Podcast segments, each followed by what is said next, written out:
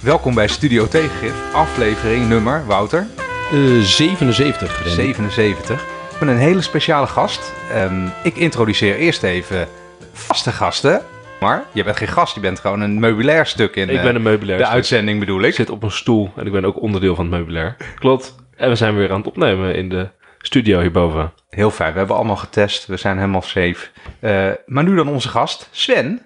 Oh, goedendag. Ja, wat fijn dat je er bent. Ik heb er helemaal zin in. Ik ben Ja. heel benieuwd. Er werd eh, net al bij de technische test gezegd dat jij een stemfrequentie hebt die ongeveer eh, op het niveau van diepzeegeluiden zit. Ja, eh, mijn grootouders zijn walvissen geweest, heb ik begrepen. Dat, dat klopt, ja. Ja, ik denk dat dat wel, dat, dat wel prettig luistert, toch Wouter? Ja, jij ik, ik zou Sven adviseren om een carrière als eh, boekenvoorlezer eh, te overwegen. Dat is een mooi bruggetje naar het boek wat ik heb geschreven. Volgens mij moet ik dat eens gaan inspreken. ja, Dat is een goed idee. Ja. Eh, Sven is hier omdat hij een fantastisch boek heeft geschreven. Echt, ik vond het zo leuk. Ik wou dat ik het zelf geschreven had.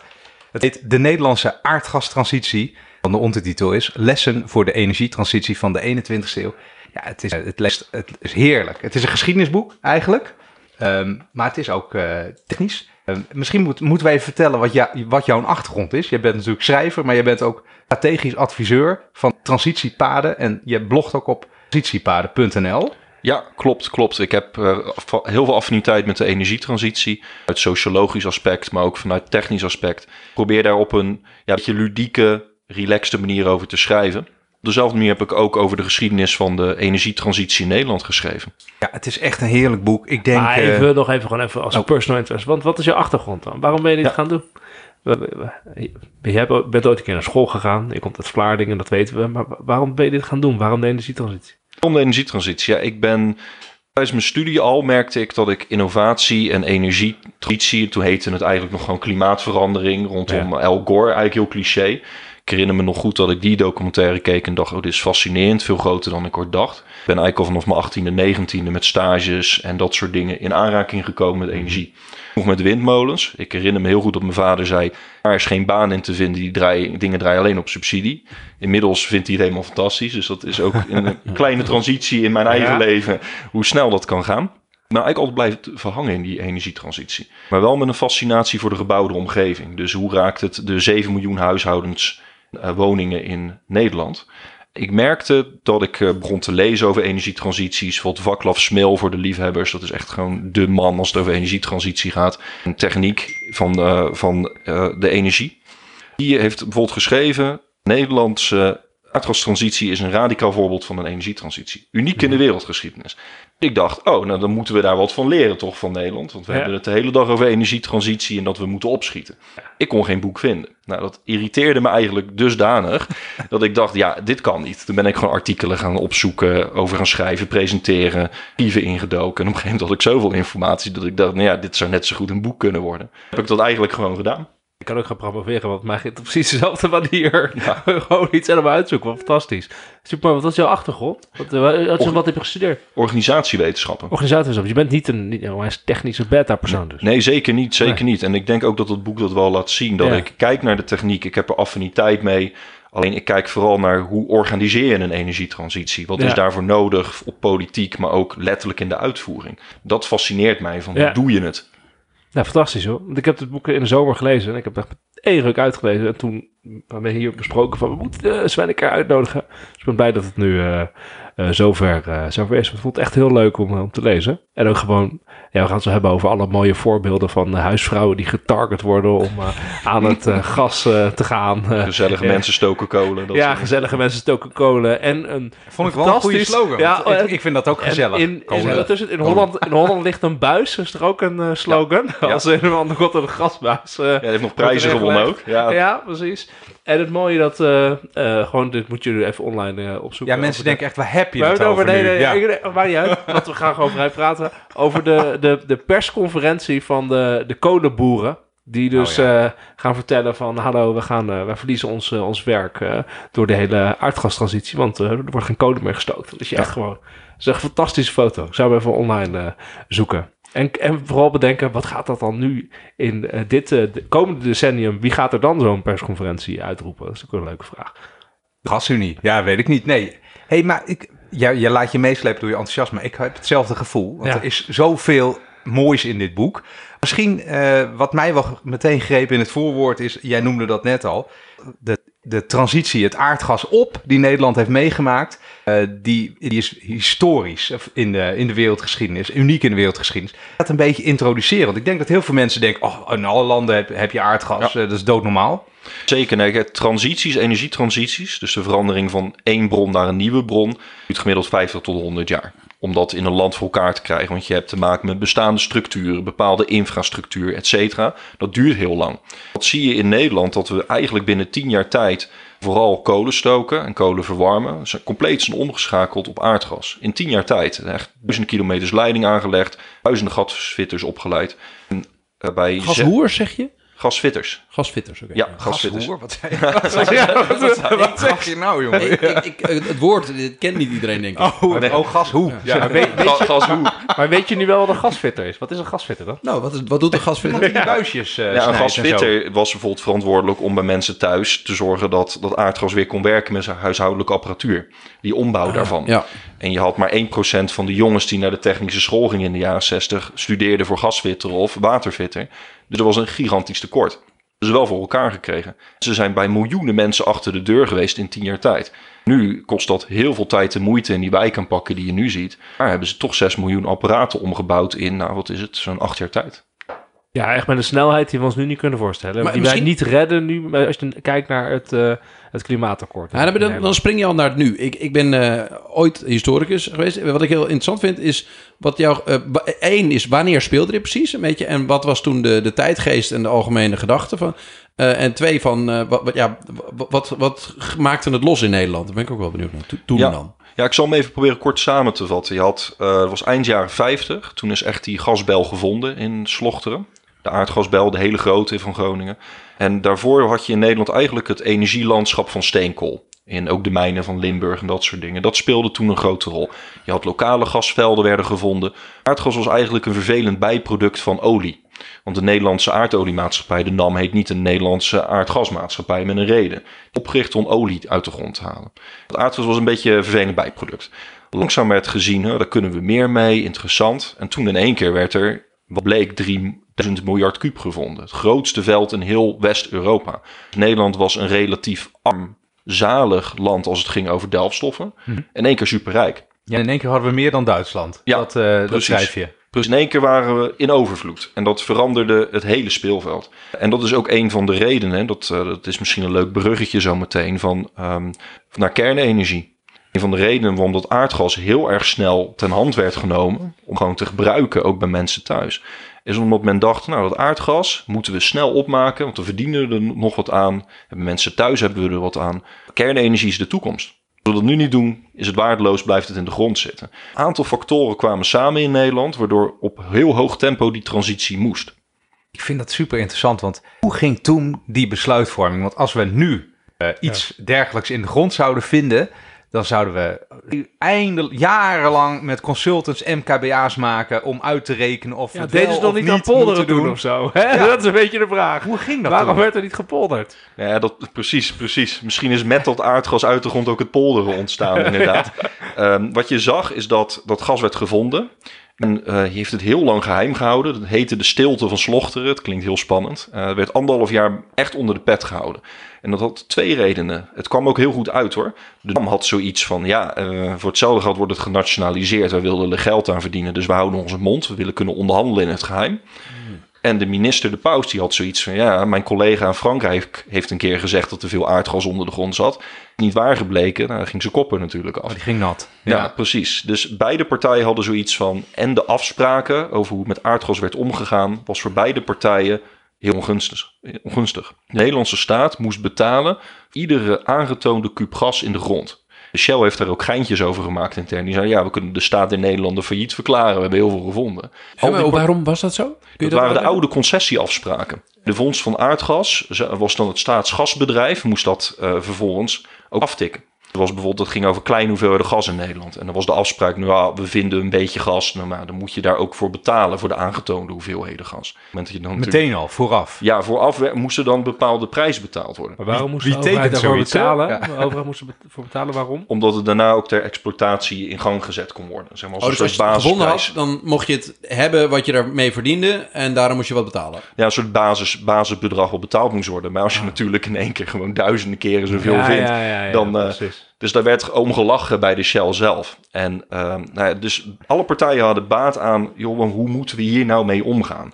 En ook in dat moment van eh, bezinning um, is een Amerikaanse consultant, nou had je toch wel een consultant nodig in dit geval, Ja. deze ene keer. Eentje, hè? Met, Ja, ne- met, eentje. Ne- met Nederlandse consultants hadden een plan gemaakt van... hé, hey, dat aardgas moet je bij Nederlandse huishoudens inzetten. Want maar 5% heeft centrale verwarming. Mensen stoken op kolen. In de slaapkamers zie je ijspegels aan de ramen hangen. is een enorm goed premium marktmodel. Dus vanuit puur kapitalistisch gedacht Ja. eh, was het een heel goed idee. En eh, na heel veel wikken en wegen hebben ze de Shell overtuigd en de minister. Die hebben dan vervolgens een commissie ingesteld. Dat gebeurde dan wel, maar dat was een kleine commissie. In het boek in details. Maar die zei, nou, dit, dit- dit plan klopt, klopt aardig. Op deze manier moeten we het aanpakken. Op deze manier gaan we het uitrollen. En dan gaven ze een klap op. En de Tweede Kamer stemde unaniem in.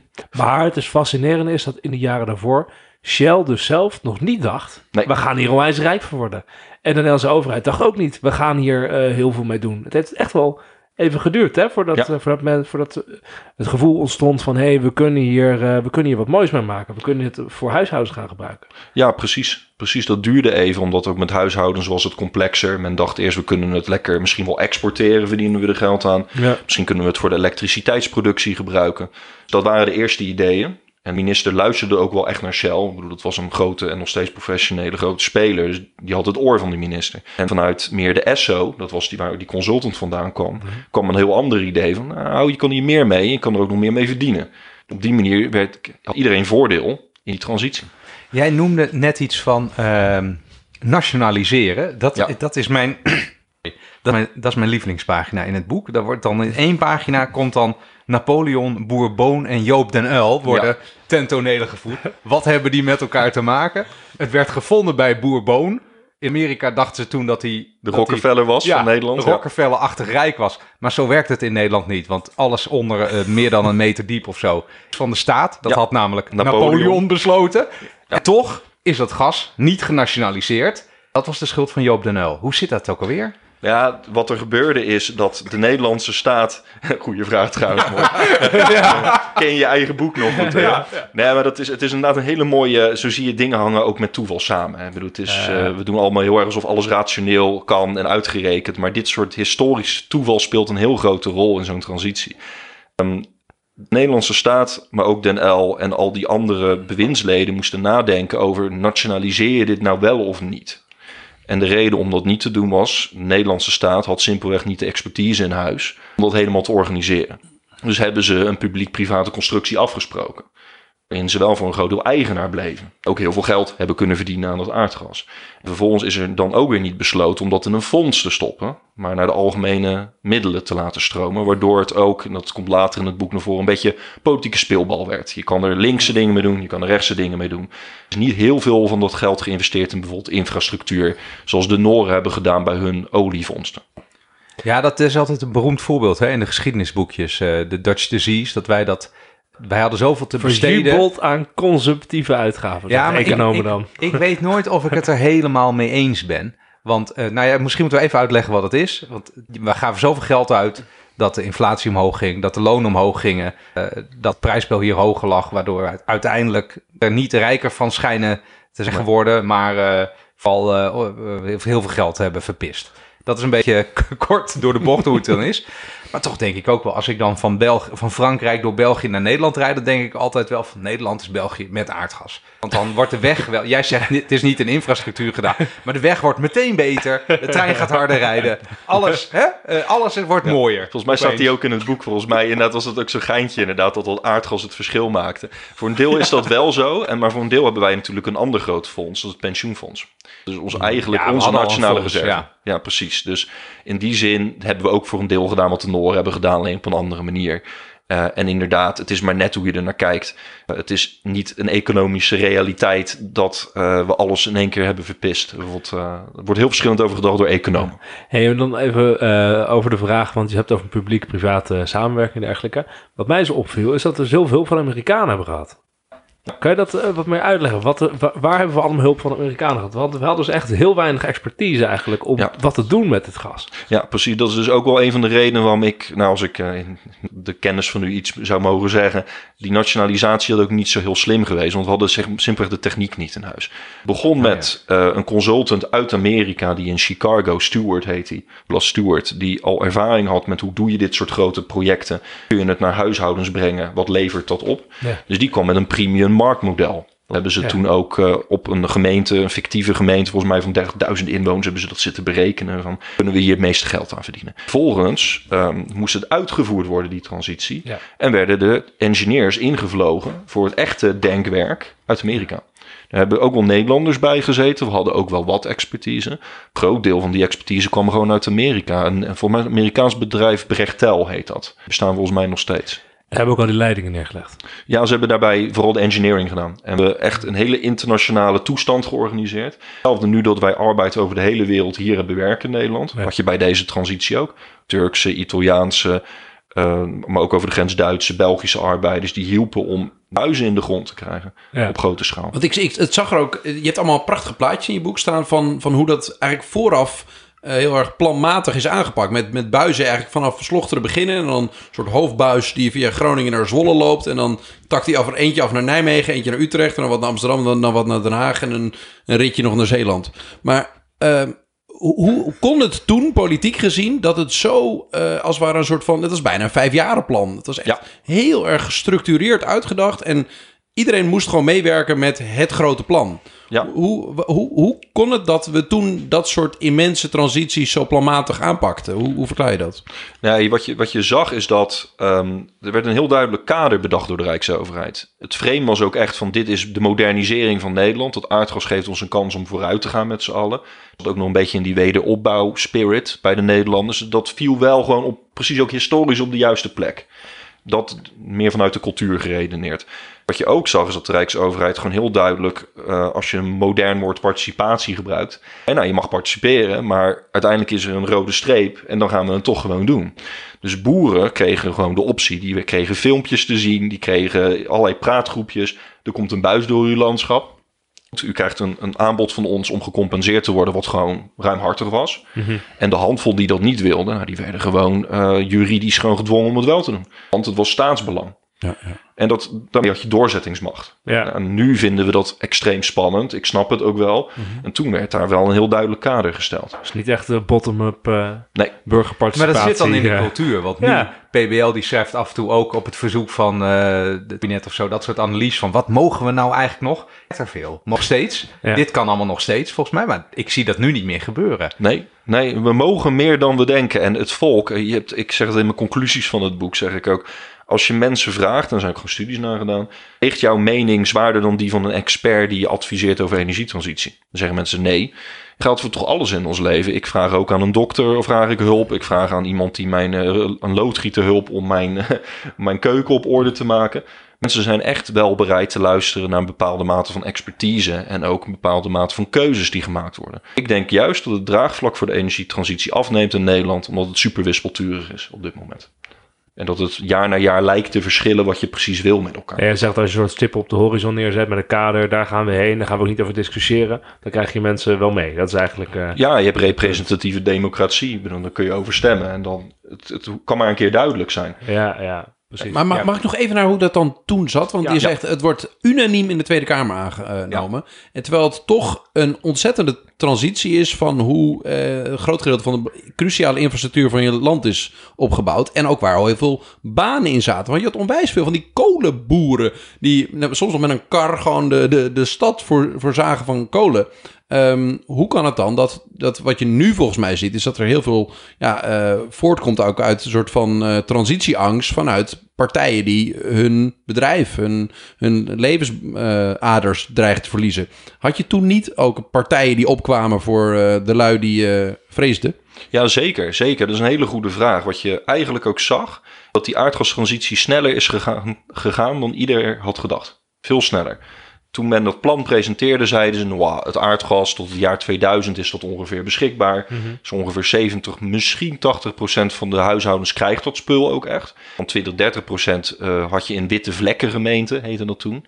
Dat waren plekken die niet rendabel waren. Dus er werd wel nage het werd nog niet als een sociaal product gezien, puur Oh ja. sociaal. Ja.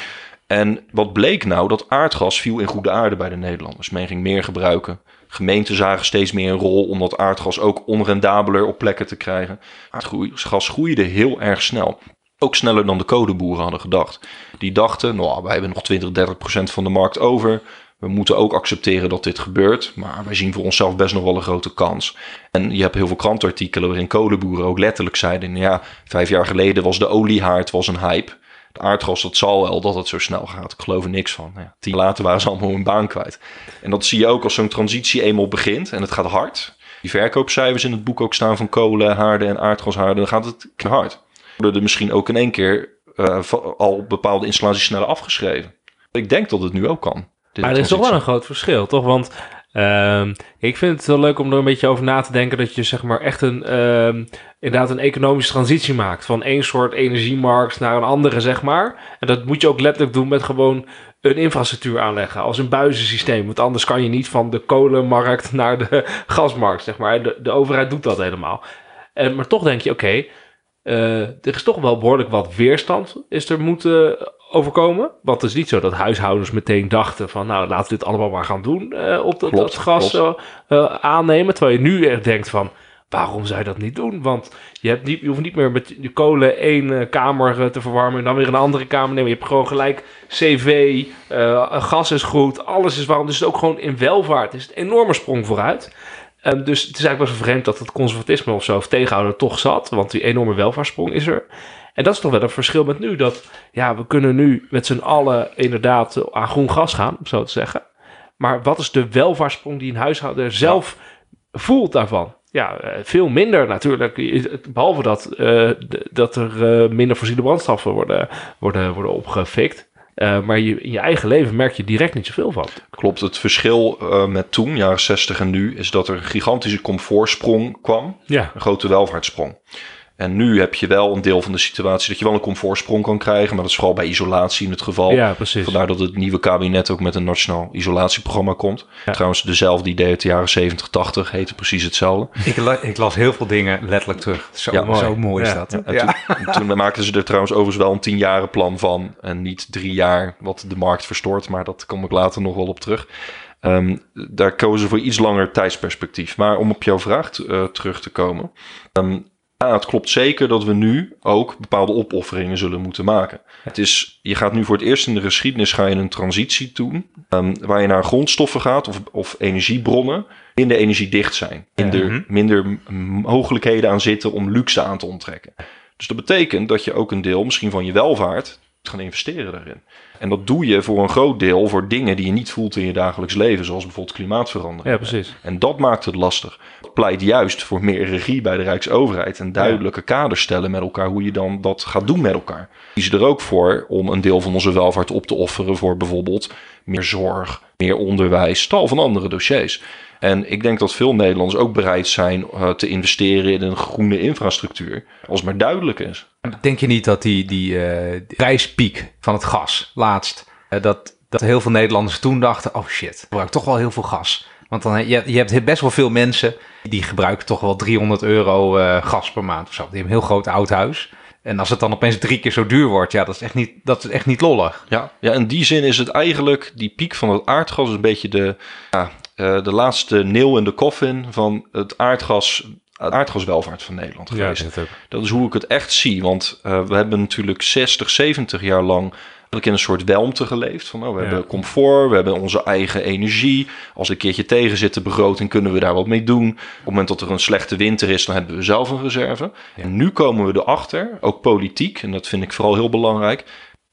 Het feit dat wij stoppen met aardgas in Groningen, dat we een energietransitie moeten doen, heeft echte consequenties. Ja, daar zijn Nederlanders dat niet is zo dus- eh, dat- goed dat mee. is inderdaad fascinerend, want eh, ik zag laatst ook een paar van die grafiekjes. En ik had vandaag nog studenten die dat ook voor een paper lieten zien. Zo van, oké, ehm, de aardgasproductie. naar Kan je beneden, even in de microfoon praten? Dit is een aardgasproductie, namelijk. aardgasproductie naar beneden, naar beneden, naar beneden. En in de toekomst gaat dan, eh, gaat dan de duurzame energie gaat omhoog, omhoog, omhoog. Maar er zit nog een gat tussen. Zeg maar in de ho- hoeveelheid productie die je als Nederland doet. Dus je hebt een tussenfase waarin je een beetje afhankelijk bent. Steeds afhankelijk wordt van het buitenland. Ja, zeker. Eh, die, die- daar gaan we nu gewoon in terechtkomen. De- de- Gewoon, ik weet niet hoe lang die periode is dat je langer wordt van, eh, afhankelijk wordt van het buitenland, van het buitenlands gas. Misschien weet jij dat, eh, dat beter. Maar dat betekent, dat betekent natuurlijk wel wat. Ja, zeker. En je hebt verschillende manieren hoe je ook naar energie kan kijken. Wat vind je er belangrijk aan? We hebben het veel over verduurzaming gehad de laatste jaren. Je hebt ook leverzekerheid en betaalbaarheid van je energie. En we zien nu dat als we met dat aardgas, nou daar stoppen we echt mee.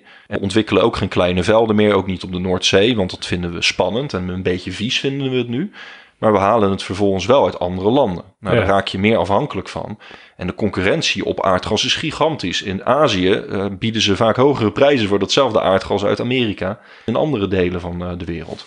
Dus je moet accepteren dat dan je energierekening een stuk hoger zal worden. En daar, tot, tot voor kort, had men politiek dit niet echt door. Ik denk, het kwam echt voor mijn gevoel als een verrassing politiek. Ja, dat dit nu de situatie kon zijn. Ja, je, ja, je voelde dat ze dat toch niet helemaal echt serieus overwogen hadden. Dat dat ook, dat dat ook opeens Dat ook consequenties had. Ja, dat als je de Ja. gas gaat dichten. Nou ja, weet je Dat wat ik ook wel Als je straks, eh, als je de het niks doet. Omdat, want in Nederland, wij zeggen de het ja, we moeten niet voorop lopen, want, eh, hè, want dat is duur en eh bla bla bla.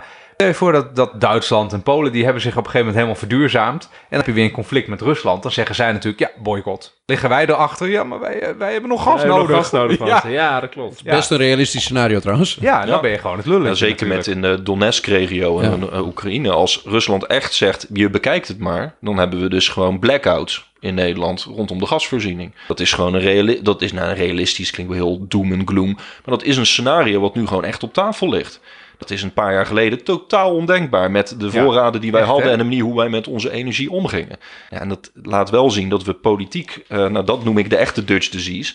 We hebben een mentaliteitsziekte gehad. Dat we maar dachten, het kan wel, we schuiven het voor ons uit. Ja, En nu moet je dus weer echte keuzes gaan maken met elkaar. Ja, Maar en even- vooruit gaan denken. Maar, maar mag ik heel even, want we, we, we willen het heel graag over de huidige politieke situatie zijn. Maar ik, was, ik ben nog zo gefascineerd voor, door, door wat er in, eh, in de, de aardgastransitie gebeurde. Ik ben ook een Groninger de- en het zit gewoon diep. Ehm, maar eh, je, je beschreef die, die transitie die eh, een stuk sneller ging. Doordat het dus een soort van kwaliteits van levenverhoging voor iedere Nederlander had.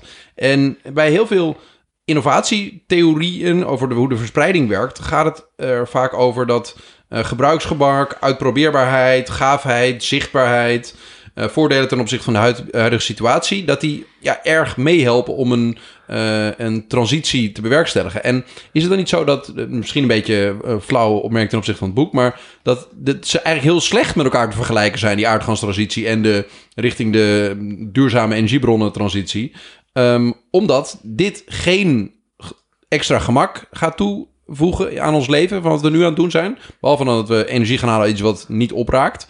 Ehm, ten opzichte van immense voordelen in, in je leven. Een warmer huis, eh, warmere kamers, warm, wanneer je maar wil. Geen stank. Ehm, eh, is het niet zo dat het eigenlijk heel slecht met elkaar te vergelijken is? Eh, Ja, de lessen zijn ook dat sommige dingen dus slecht met elkaar te vergelijken zijn. En dat het niet één op één zal eh, dat je het niet één op één kan overnemen, die geschiedenis. Wat je wel ziet, als je kijkt naar successen in de energietransitie nu, dat is bijvoorbeeld rondom zonnepanelen. Daar kun je bijvoorbeeld wel veel meer die vergelijking maken van wat levert het nou op. Is de business case helder? Ja. Is de steun helder vanuit de Rijksoverheid? Ja. Oh, dan gaat het in één keer hard. En dan krijg je ook early adapters die dat eerst, eh, eerste investeringsmoment doen. Had je toen ook, want eh, dat heb ik in mijn boek wat minder beschreven. Want daar kwam ik nou eigenlijk door heel veel erover te presenteren en extra onderzoek te doen eh, pas weer achter. Het is eigenlijk een radicale, stapsgewijze energietransitie geweest. Ze gingen eerst over voor koken op aardgas. En de meeste mensen, dus een letterlijk citaat in een interview met de eerste directeur van de Gasunie. Iemand zei letterlijk in de krant tegen hem: Ga toch niet echt de kolenkachels uit de huiskamers halen van Amsterdammers? Dat pikken ze nooit. Dus het idee van: hey, je pikt mensen wat af, je dwingt mensen te, in Dat het is herkenbaar. Ja, dat dat had je toen ook. Maar wat gebeurde er? En dat past bij die theorieën van nu heel mooi. Ehm, mensen gingen over op koken. De mensen met geld en die de artikelen hadden gelezen. Nou, als ik het bereken, dan kan ik een gashaard aanschaffen. En die verdien ik snel terug, want ik betaal minder als ik meer gas ga verbruiken. Dat was het, i- het idee van de prijzen toen. Die 30% als early adapters gingen heel snel een cola-kachels vervallen- vervangen. Het werd eigenlijk een beetje, je hoorde erbij als je een gashaard had. Ah, werd modern. statussymbool. Het werd een statussymbool. Hetzelfde als met nu de zonnepanelen en ook een beetje de hybride warmtepomp ondertussen. Of Tesla. Op Tesla, precies. Dus Ja. Ik, ik zeg het ook wel eens letterlijk in presentaties van de gashaarde eigenaar van toen waren de Tesla-rijders van nu.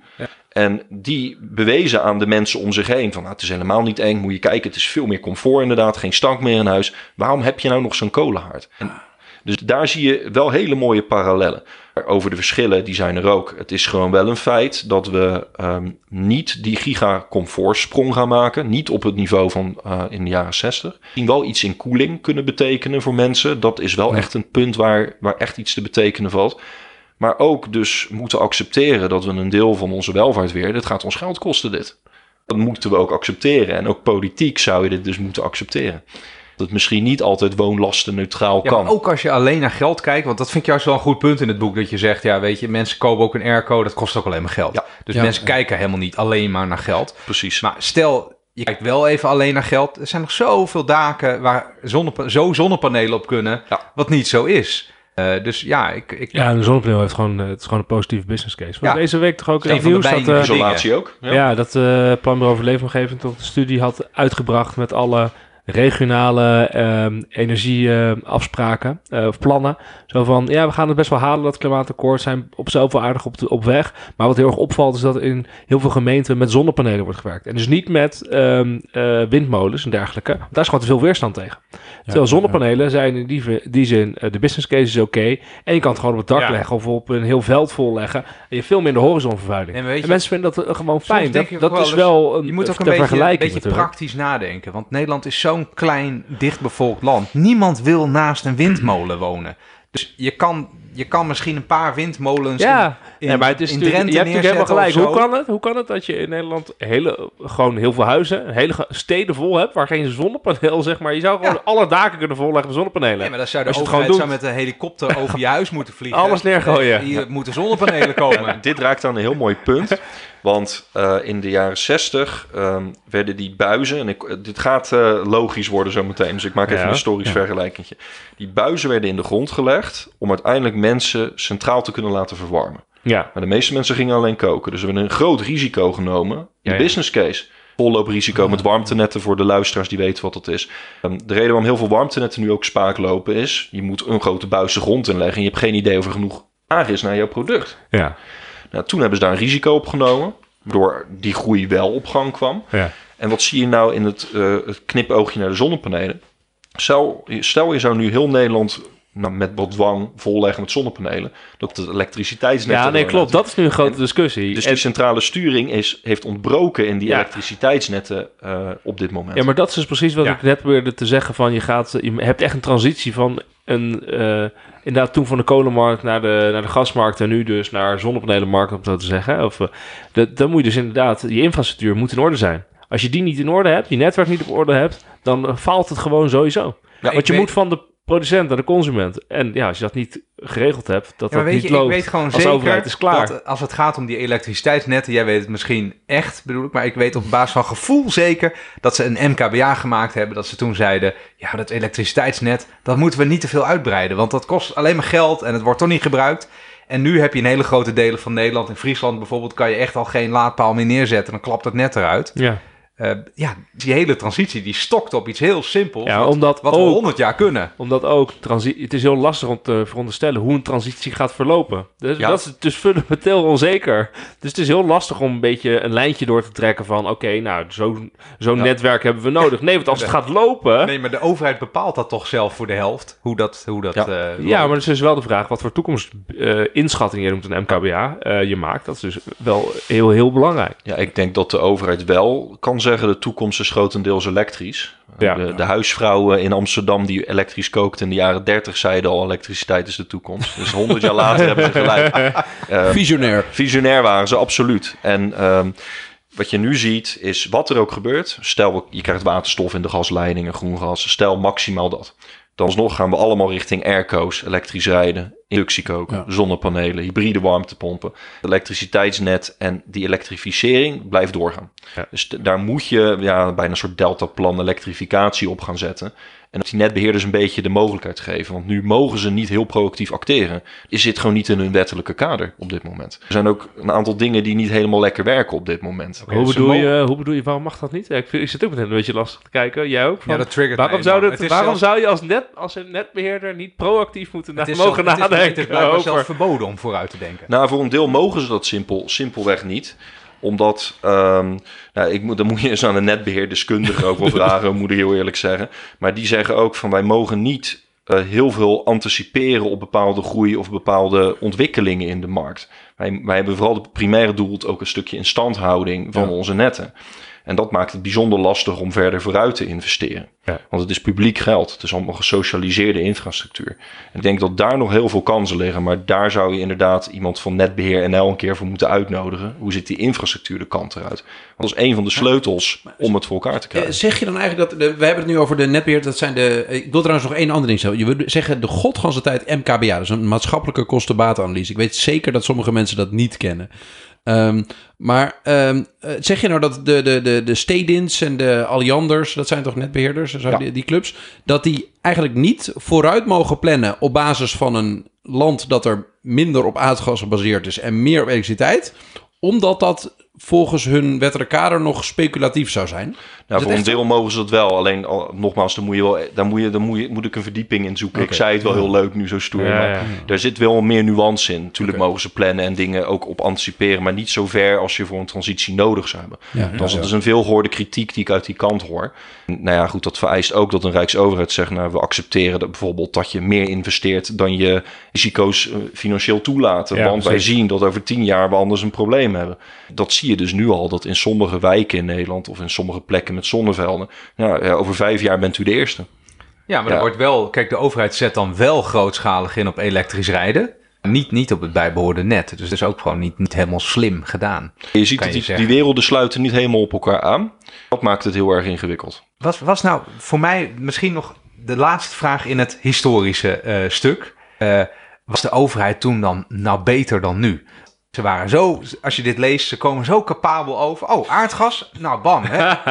3000, eh, 3000 eh, eh, kilometer ka- eh, kabel, wou ik zeggen. Nee, eh, buis in de grond. En knallen met dat aardgas. Nu, nu is het gewoon, ja, en dan de- iedere gemeente maakt een plannetje. En dan bla bla bla. We zijn Ja. zes jaar verder, is helemaal gereed gebeurd. Ja, voor een deel durf ik wel echt te zeggen dat ehm, neerleggen van die regie bij gemeenten, dat levert niet het resultaat wat je, gaat, eh, wat je nodig hebt in die transitie. Ik denk dat ze in de jaren 60 gewoon erkenden dat die gemeenten een wat meer uitvoerende rol moesten krijgen. En daar, waar, dat is ook waar gemeenten voor, ten, ten aarde voor zijn. Voor dingen regelen in de gemeente. Vrij praktisch ingesteld. En op het moment dat je in 300 gemeenten in Nederland nu allerlei discussies krijgt die uitwisselbaar zijn, met alle respect krijg je het gewoon niet voor elkaar. En dat komt ook omdat al die discussies zijn ook hetzelfde en herhalen zich.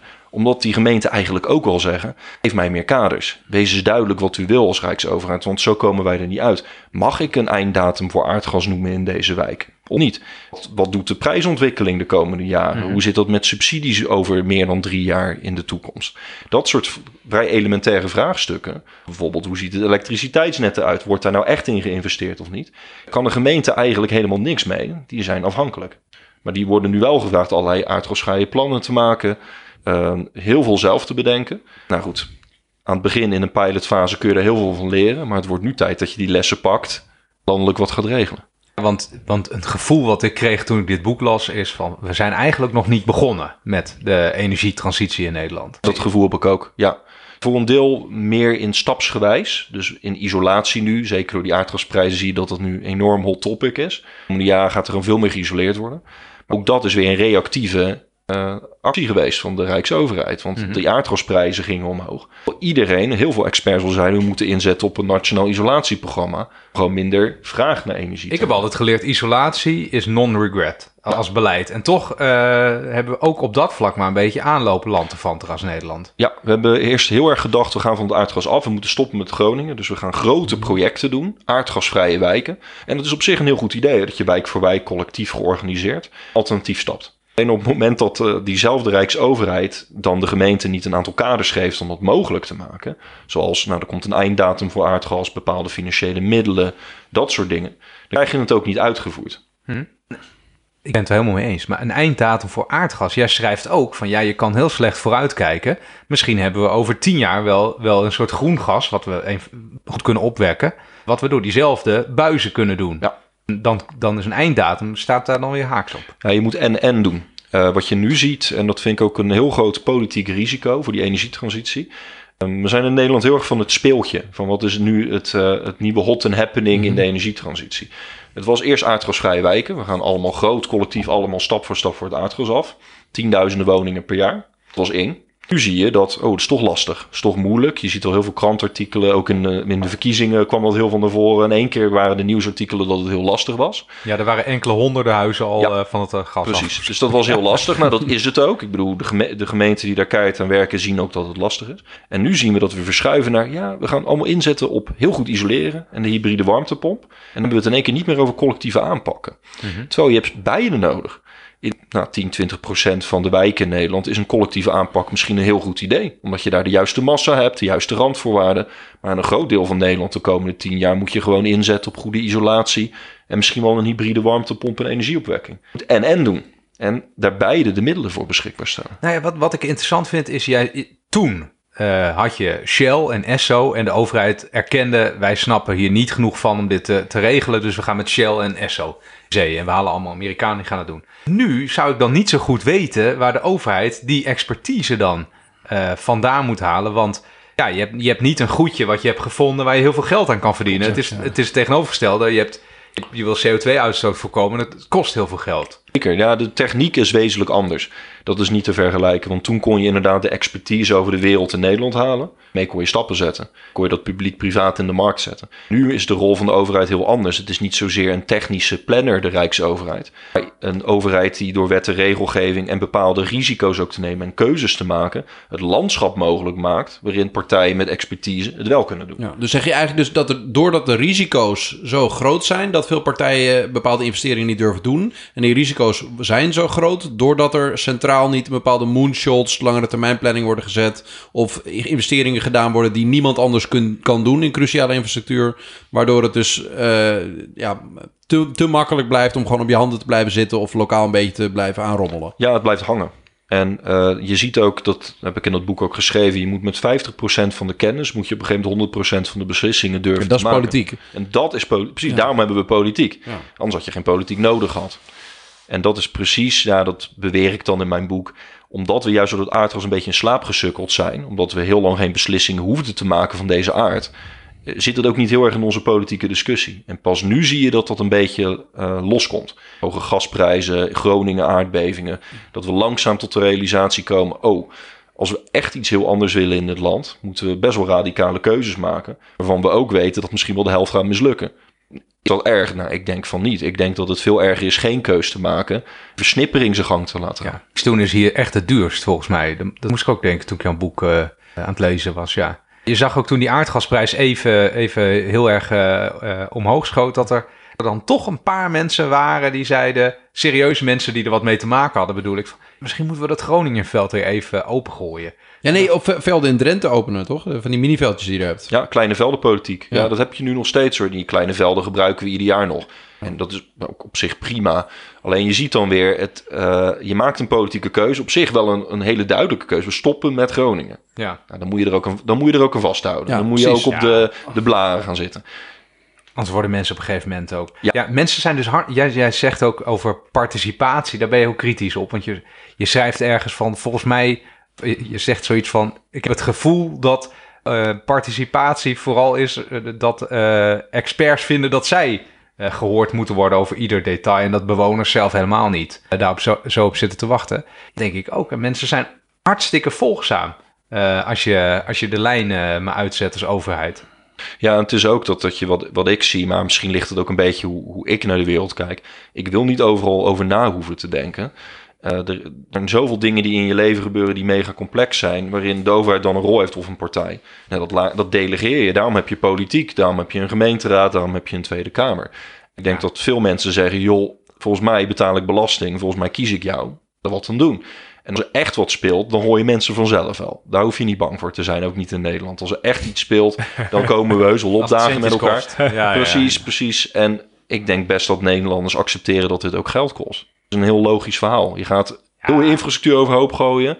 En energieinfrastructuur ook met bronnen die minder energiedicht zijn. Dus wat minder oplevert, het kost gewoon veel meer moeite. Weet je dat dat geld kost? En daar kun je beter eerlijk over zijn. Want nu politiek wordt nog gedaan. Ja, het gaat je wat opleveren. La, je energielasten worden allemaal lager. Dat is niet waar. Dit, de Ja, dat komende is gewoon onzin, hè? is Dat, gewoon eh, onzin. dat Alleen is al maar zo vaak voorgerekend. woonlastneutraliteit is onzin. Zoals jij het nu zegt over je moet een stip op de horizon neerzetten van we gaan daar naartoe. Inderdaad, netwerk, energiebron, dit gaan we gebruiken. Je kan zeggen dat eh, bij de Europese Green Deal is bijvoorbeeld gezegd, ik weet even niet het precieze jaartal, volgens mij is het gewoon 2030, 2030, dat, eh, ehm, dat we alleen maar lekker zout gaan rijden, toch? Vanaf Dus dan mogen ze alleen maar verkocht Ja, worden. Maar dan mogen ze ja. alleen, die, ja, alleen nog maar Ja. verkocht worden. Dus Ja. dat betekent, hop, eh benzineauto's gaan eruit. Ja. Dat is natuurlijk wel heel duidelijk een stip op de horizon... waar iedereen zich dan eh, op moet gaan, eh, ja, op moet gaan anticiperen. Ja. Marktpartijen, burgers, Ja. overheden. Ja, dat Dus ja, wat betekent, als je dat doet, betekent het inderdaad wat jij net zegt. Oh, dan moeten we dus netwerken gaan hebben langs de snelwegen. Want we hebben, die elektrische auto's moeten op een of andere manier bijgeladen worden. dus Ja, dat, en- moet, en- moet en je je- gaan fixen. Ja, maar en je Dus faciliteert businessmodellen. Ja, je, zeker, je faciliteert businessmodellen Ja, van partijen die denken... zal ik mijn, eh, weet ik veel, mijn, mijn venture capital vriendjes vragen... om in mijn bedrijf te Ja. investeren... om paaltjes gaan uitzetten in Oost-Polen? Nou ja, dat heeft best wel zin als je weet dat er gewoon een wet ligt... die zegt vanaf 2030 niet meer van die benzineauto's de weg op. Precies, precies. Je ziet dat eigenlijk Nederland, eh, ook de politiek, volgens mij iets dankbaarder is voor Europa dan ze durven toe te geven. Ja. Want het is Europa, Ja. als je de toekomst wil zien van Nederland op energiesysteem, kijk naar Europa. Dat is echt zo. Bijna ieder vlak zo. Sorry.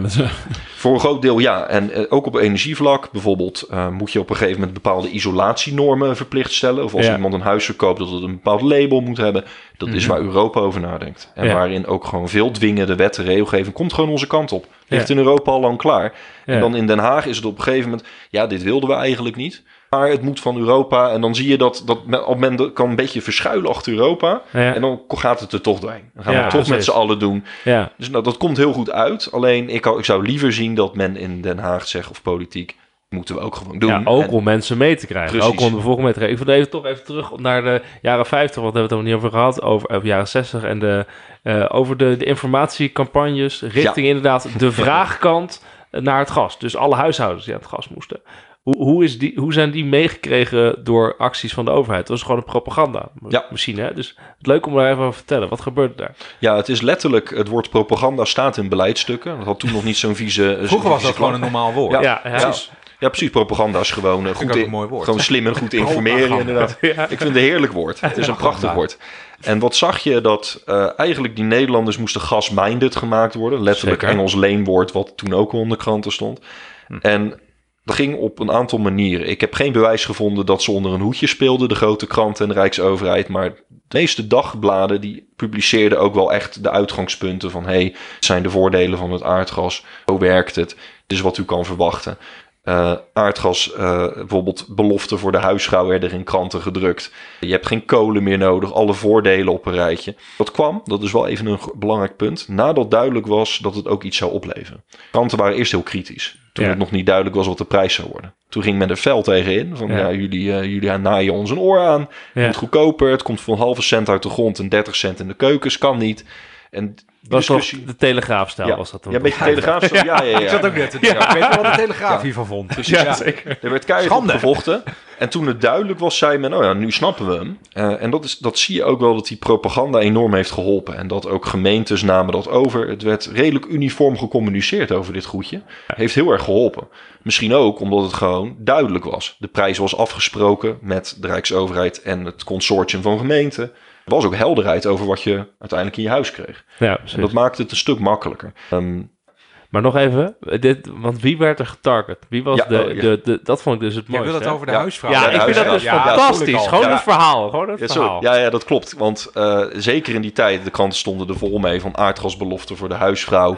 Eh, je hoeft nooit meer met kolen te zeulen. Dat, ble- dat was ook gewoon een realiteit van toen. Dus, eh, vrouwen waren uren per dag kwijt aan kolenkit, zeulen. Vooral kinderen. Veel oudere lezers van mijn Super boek. smerig allemaal. Dat is heel goor. Ja. Je moet, jaarlijks had je ook de gro- grote schoonmaak. Hè, en dat, daar komt het woord grote schoonmaak vandaan. Heel de, heel de kamer moest leeg. al die zooi Ja, op te ja, ja. ruimen. Precies. Je had jaarlijks een schoorsteenveger nodig, dus Ja. het was nogal wat. En eh, de huisvrouwen hadden daarmee te maken, want die tijd werkten nog niet de meeste vrouwen. Kinderen hadden er ook mee te maken, want die moesten vaak helpen in het huis met het zeulen van kolen. Veel oudere lezers van mijn boek zeggen, ik herinner me nog precies wat je Ja, nou zei. precies, precies. Dus dat, en Ja, de en, overheid eh, targette die vrouwen, want die wisten die, en dat is nu nog steeds wel een beetje zo als je de onderzoeken leest. Die hadden daar het meeste gezeik van. natuurlijk Precies. De vrouw beslist wat er thuis, hoe geïnvesteerd wordt. En dat was toen zo, en nu weet ik niet of dat nog hetzelfde is, maar toen. Ja, want die man, is, die, die, die man was gewoon... Die, weg. was, die Ja. was weg, die is heel dag aan het werken. Hè? En die komt terug in de en die denkt, ja. wat is het probleem eigenlijk? Maar als Ja. een vrouw begint te zeggen... Ja, hallo, ik ben die hele dag al die rotzooi aan het opruimen voor je. Ja, van het wordt tijd dat we die ja, maar eerder tijd- afschrijven. Precies, doe maar gewoon even een cv en eh, ik wil gewoon heel mijn huis vervangen. Ja, geen en gezeik meer. dat vind en je ik ook gaat gewoon, we gaan ja. gewoon Precies. betalen. En dat is het dus. En dat kostte dus gewoon geld. Nederlanders, Ja. eh, het aardgas kwam niet gratis bij de huishoudens. Mensen hebben er zelf voor betaald. Ja. Voor de cv-ketel en de, de centrale verwarming kost gemiddeld 14.000 euro om aan te leggen. Je had acht jaar lange leningen daarvoor in Nederland. En dat werd zonder te veel protest geslikt. En dat zie je nu ook. Mensen nemen ook een hogere hypotheek voor een dakkapel. Andere comfortdingen in huis. Ja. En centrale verwarming was een sociale norm, werd dat. Het werd gewoon logisch dat je Ja. dat deed. Ja. En daardoor krijg je zoiets op gang. Hetzelfde dat isolatie wordt gewoon een sociale norm. Dat zie je nu al. Een slecht geïsoleerd huis wil niemand meer. Kogelglas hoort er niet meer Ja. bij. Ja, energielabel wordt een soort... Het staat op Funda bijna bovenaan. Ja, precies. Dus dit, Ja. zoals het een sociale norm wordt, gaan Nederlanders investeren. Want die, die volgen die Maar dus je, je zegt eigenlijk iets heel kenmerkends over de Nederlander. Eén, het is, we denken met het huishoudpotje. Ja. Eh, en als je het huishoudpotje positief kunt benaderen, dan krijg je ze mee. ja, of inderdaad kan laten zien dat het er gewoon bij hoort. Ja, Want dat het dus Nederland, gaaf is. Dat Ja, statusproduct. Ja, Nederlanders investeren graag in een huis. Kijk de afgelopen twaalf maanden. Iedereen is gaan verbouwen. Omdat iedereen wil gewoon een com- comfortabel huis. Je ziet ook dat veel meer mensen zijn gaan investeren in isolatie. Want ja, een tochtig huis, pff, dat is echt niet meer van deze tijd. Enkel glas eruit, isolatie erin, zonnepanelen. Al die dingen beginnen normaal te Ja, worden. je moet echt een norm hebben, inderdaad. Een sociale norm dat je een geïsoleerd huis hebt, zonnepanelen op je dak hebt, dat je een elektrische auto rijdt. Daar moet je eigenlijk naartoe. Ja, daar gaan we wel naartoe. Ik ben Ja, daar positief zie het over dat wel dat wel gebeuren, eh, gaat Ja, gebeuren. het gaat, zeker, het gaat gebeuren. Maar de, de vraag is dus welke rol de overheid met propaganda daar dus in speelt.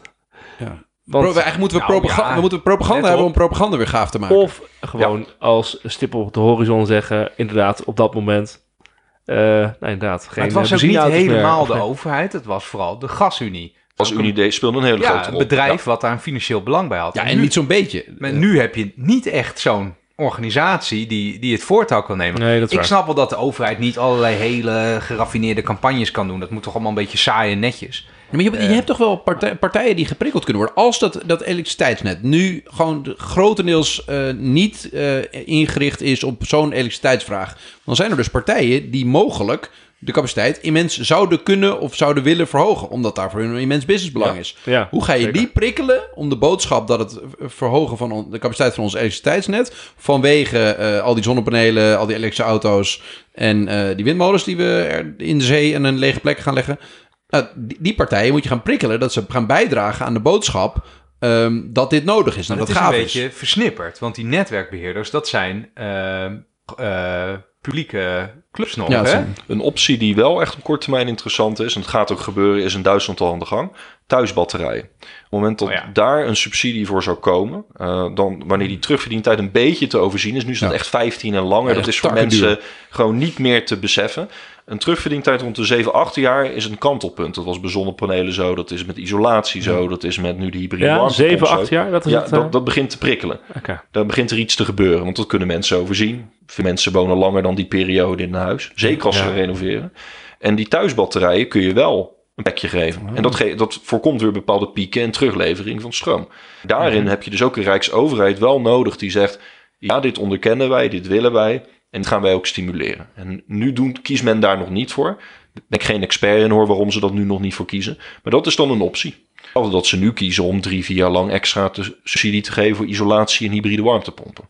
Die, die laatste geeft dus wel weer extra druk op het elektriciteitsnet. Hè? Dus, En mag, ik nog een vraag? We hadden ook, uh, we hebben even op Twitter gezet van, joh, uh, wat zou je willen vragen? Dus dan zijn altijd luisteraars die zeggen van, nou, zou je dit willen vragen aan deze expert? Wat leuk dat jullie hierover willen babbelen.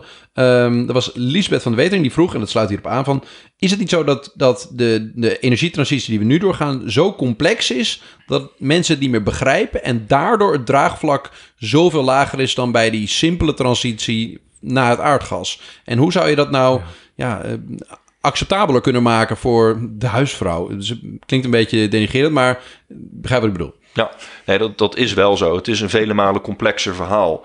En dat komt ook omdat we uh, misschien wel te veel dingen integraal willen doen. En dat, dat is een beetje de valkuil die ik ook wel eens zie, is dan hebben we het over energietransitie. En dan gaan we het hebben over sociale dingen. Dan gaan we het hebben over klimaatadaptatie, tal van dingen door elkaar. Ik denk als het over de gebouwde omgeving gaat, het gaan over prettig wonen, comfortabel wonen. En daar moet de overheid een aantal keuzes maken. En dat gaat bijvoorbeeld over langjarig subsidiëren, duidelijk stellen wat een spijtvrije investering is. Van wat kun je nou in je huis doen wat geen problemen geeft. Dat zou al helpen. Dan re reduceer je die complexiteit. Want bijvoorbeeld de meeste mensen thuis zitten echt niet te wachten op een een of andere discussie over hun elektriciteitsnet. Ze willen gewoon iets kunnen kopen wat werkt zonder gezeur. Ze ook niet ja. te wachten op een een of andere discussie over uh, uh, social return on investment. Dat als ze iets kopen, dan moeten er zoveel mensen ja. werken in een werkplaats die... Dat is allemaal leuk voor het beleid, maar niet voor mensen thuis. Mensen thuis moet het gewoon gaan over comfortabel wonen en daar lekker in investeren als Nederlander. Want dat doen we graag. Jij schrijft ook iets over VVE's, hè? Want als je het hebt over mensen thuis, dan moet ik altijd een beetje denken. We zijn hier in Den Haag nu vandaag. Uh, hier heb je heel veel van die portiekwoninkjes. En als je er langs loopt, dan denk je, als je niks doet, over 15 jaar, dan stort dit gewoon uit ellende in elkaar. En uh, die portiekjes, daar wonen dan vaak zes mensen. Het is echt een gebouwtype wat heel veel voorkomt dan met z'n zes in een VVE. Uh, dan heb je dus twee huizen. Daar zit, uh, daar zit een of andere huisjesmelker met 18 Polen in. Dan heb je nog twee uh, starters. En dan heb je nog twee mensen die, die weer een andere taal spreken. Mogelijk daar samen wat mee te besluiten. Dat klopt. Ja, dat, ik maak me daar vanuit mijn werk zelf heel erg zorgen over. Dat vooral in grote steden, zo'n 10, 20 procent van Nederlandse woningen zitten in een vereniging van eigenaren. Sommige zijn heel goed georganiseerd, zijn groot, hebben een professionele beheerder.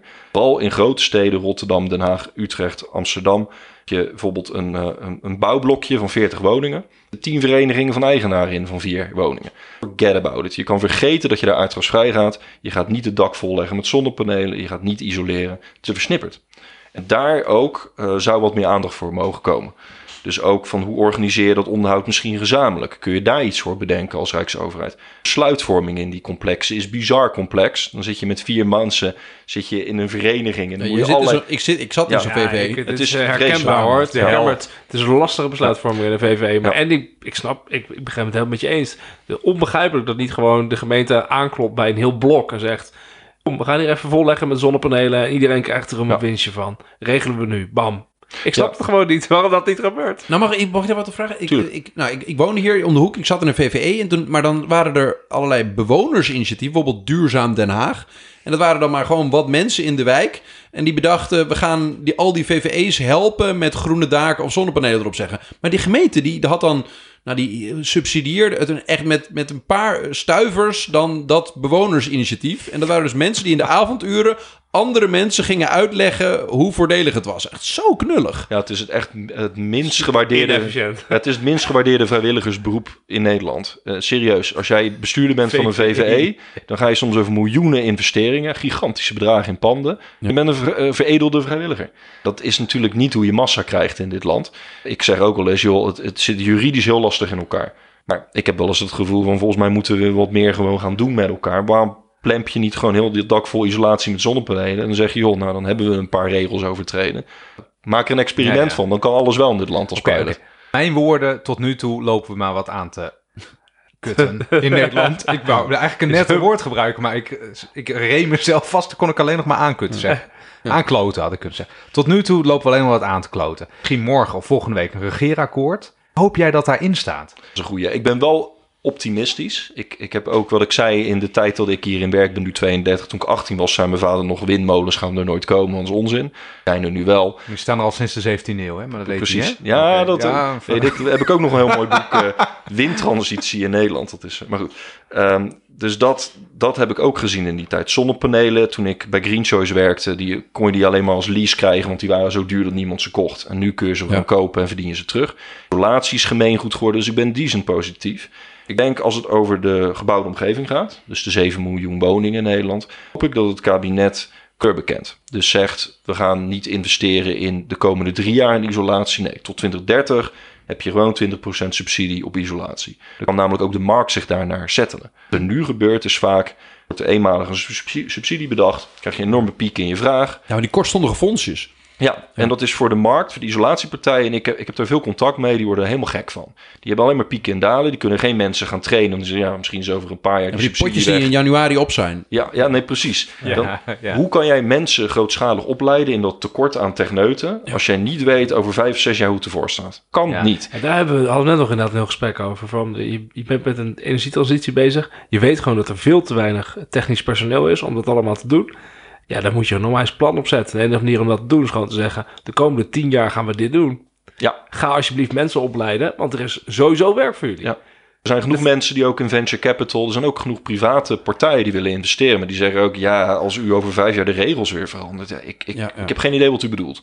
Kunnen we ook. En dat is eh, eh, een beetje met een knipoog naar mijn eigen beroep.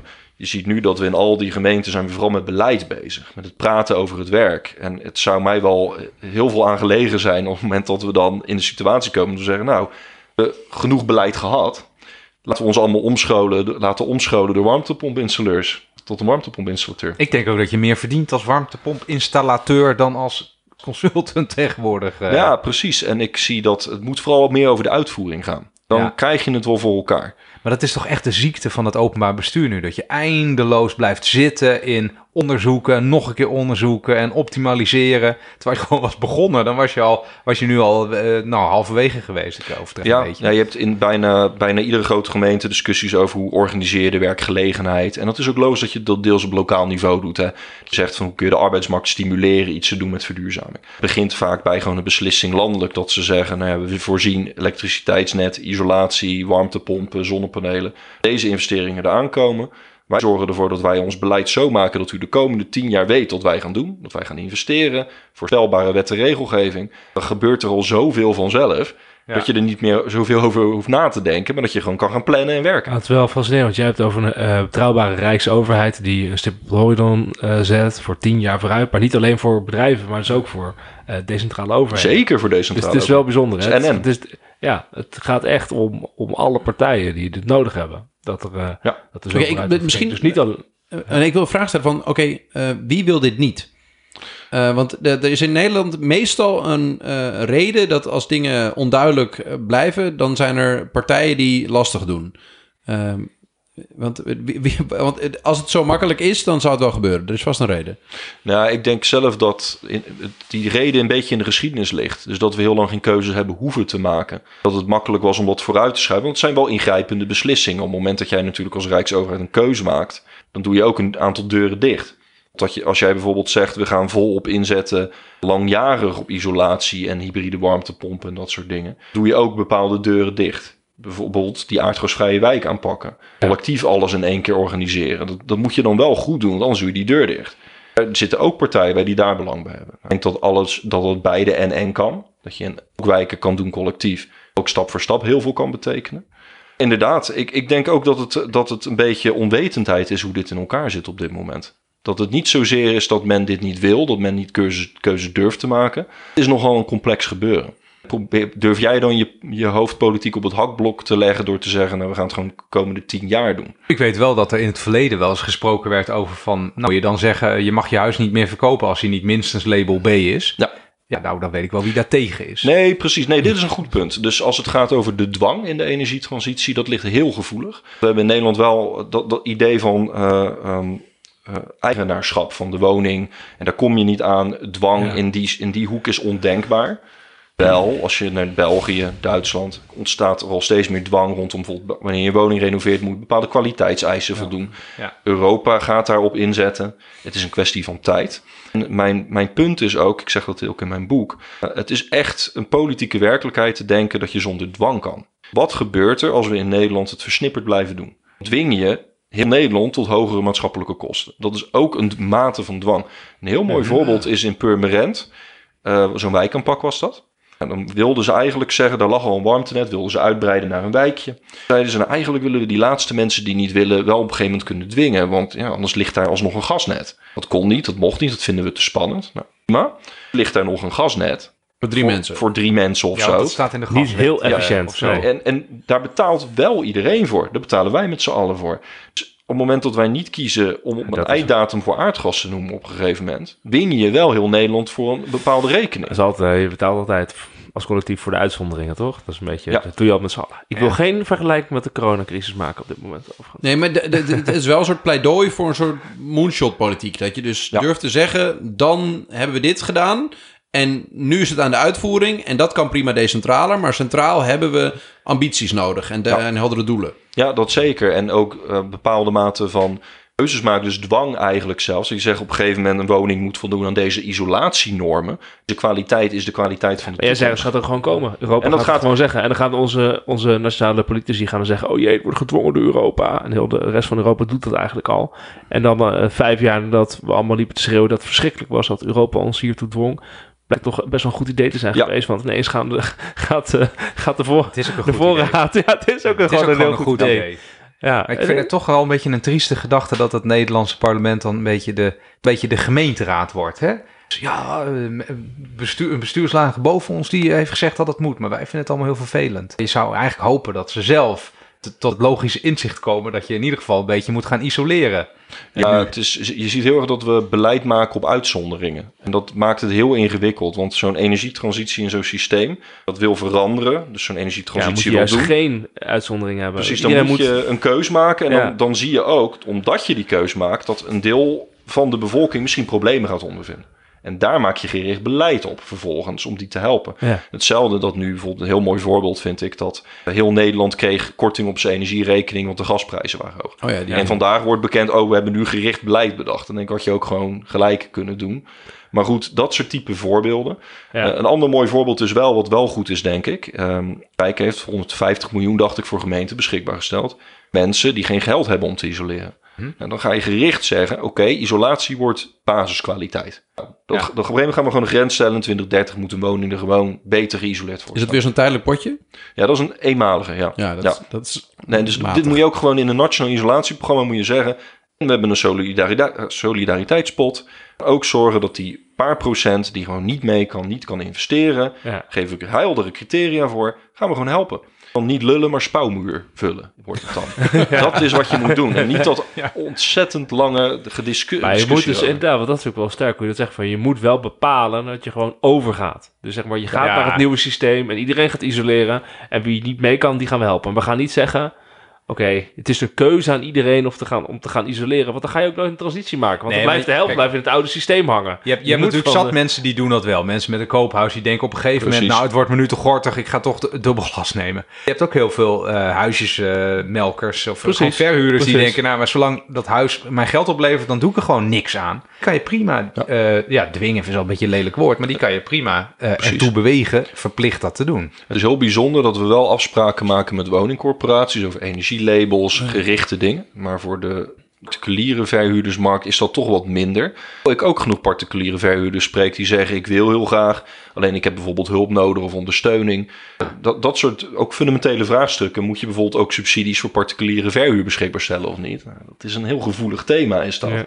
Maar ook daar moet je knopen over doorhakken. Maar als iedereen moet, als ik huizen verhuur en ik, ik weet dat- niemand het gaat doen, maar ik doe het wel, dan voel ik me ook een beetje gekke Henkie. En dan snij ik mezelf ook financieel Ja. in de vingers. Maar iedereen moet, ja, dan weet je, iedereen Ja. moet toch. En als jij weet in 2030, nou weet je, als ik dan een nieuwe huurder erin krijg, dan moet mijn woning bijvoorbeeld voldoen aan een bepaalde isolatienorm. Ja. Dan ga je gewoon een rekensom maken. En dan zeg je, joh, ik verdien nu bijvoorbeeld 8%. Nu investeer, dan heb ik een procent minder winst. Maar dan haal, verdien ik dat daarna weer. Wel duurzaam. Ja. Ook de meeste van die partijen denken gewoon over isolatiinamen. Die maken er wel een business case van. Dit is toch gewoon de huismoeder van toen? Ja. Dit is, die moet je gewoon goed over nadenken. Hoe ga je die een prikkel bieden? O- o- eh, Enerzijds een wortel en een stok eh, met een datum van dan moet je over zijn, anders heb je een probleem. Ja, b- bij de huismoeder kwam vervolgens wel echt iedereen langs om, Om het te eh, regelen. om het te regelen. Dat is nou, natuurlijk wel een groot moet je dat ook verschil. Hè. Dat, dat, dat doen we. Dus in Nederland eh, hebben we nu wel hebben we inderdaad potjes en subsidies en allemaal regelingen. Maar mensen moeten het wel in grote mate als individu of als huishouden aanvragen. Misschien dan in de VVE of in een blok georganiseerd.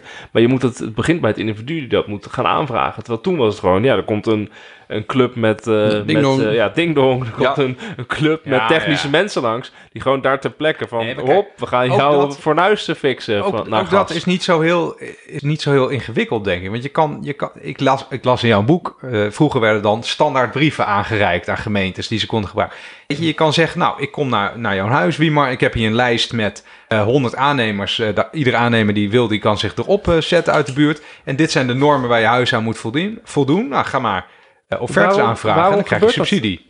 Maar toch moet je ja, maar dan moet je al, offertes gaan aanvragen. Ja. Dit is al een stap, hè, vergeleken met hoe het to- toen ging. Want bijvoorbeeld, je woont, in- ik woon hier in Den Haag. Ik vind het dus echt onbegrijpelijk dat, eh, we hebben dus een grote stad. Waarvoor Ja. komt niet gewoon, de, waarvoor stuurt gewoon de, de gemeente niet gewoon een team langs, blok na blok, gaat, belt gewoon aan en zegt, oké, we gaan het voor regelen.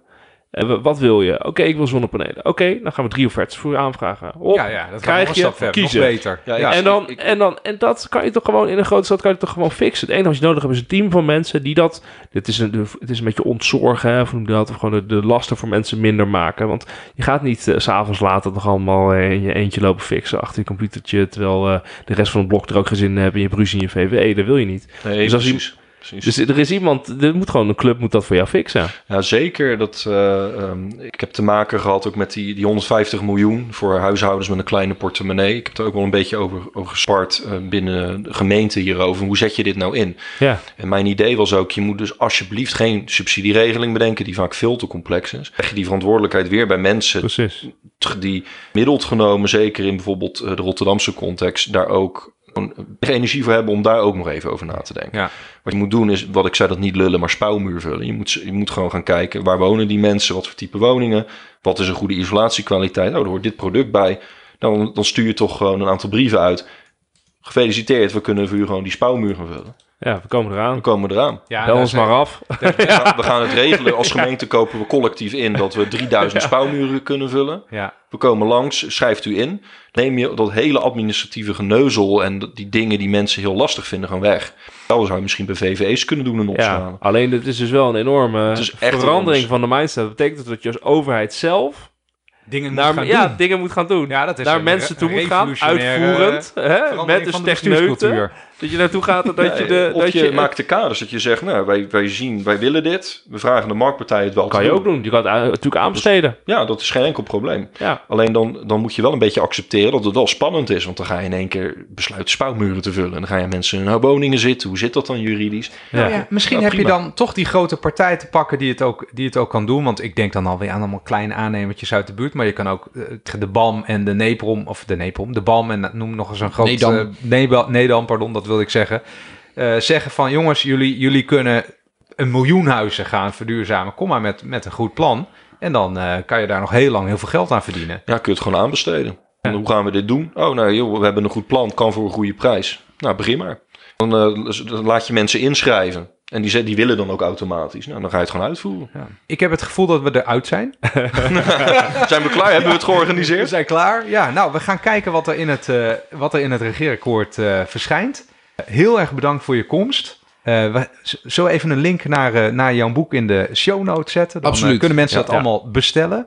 Ik zal Heel er erg ook- leuk. Ik zal er ook een YouTube-link bij toevoegen. Dan- Dit is anderhalf minuut maar, maar dan reageren mensen op de komst van het aardgas in Nederland op straat. En die Ah, waren even sceptisch en eh, vol eh, vragen als mensen nu op straat zijn. Oh ja, je hebt ook zo'n filmpje dat mensen dan Mobiele telefoon. worden Ja, over de mobiele Ja, telefoon. lijkt er op. Fantastisch. Geweldig, ja. ja. Mooi. En eh, ik moet nog eventjes... je, eh, gaat je, je gaat jouw technisch consultant nu bedanken. Ja, ja, ja. Eh George Welling, mijn pa. Songwriter uit het prachtige noorden, Groningen. Die moet even bedankt worden. Want we hebben nieuwe audioapparatuur en eh, het werkt fantastisch, pa. Dank. Er zit zo'n hele zijn grote heel, aan- en heel blij uitknop mee. op hier naast mij. Heb je, hebben jullie dat ook? Als ik zo'n knop naast me heb, dan moet ik daar eigenlijk op drukken. Nee, dat moet je dus absoluut niet doen. Nee, dat weet ik. Dat Nee. Nee, dan ben ik niet meer te horen, vrees Ja, ik. maar dit maakt het leven, ons leven, maar vooral Wouter's leven wel een stuk beter. Dit. Zeker. Dit nieuwe ja, apparaat, dat is ook een mooi ding. De, de Zeker. Focusrite eh, 18i8. Dus Top ding. het is, eh, het is eh, professioneel, zeer professioneel. Maar het is bijna tijd dat we gesponsord gaan worden.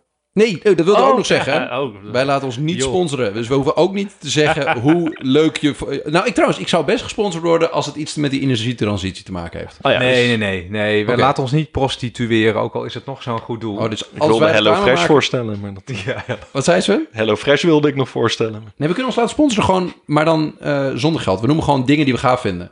Er geld voor Nee, ontvangen. Weet je, ik, als ik, jij noemde dat geloof ik, hè? Als je een podcast luistert en verder was dat allemaal totaal gewoon lekker op de zolderkamer, niet commercieel. En nu heb je allemaal van die kleine sluikreclametjes ja, heel erin. irritant. Bah.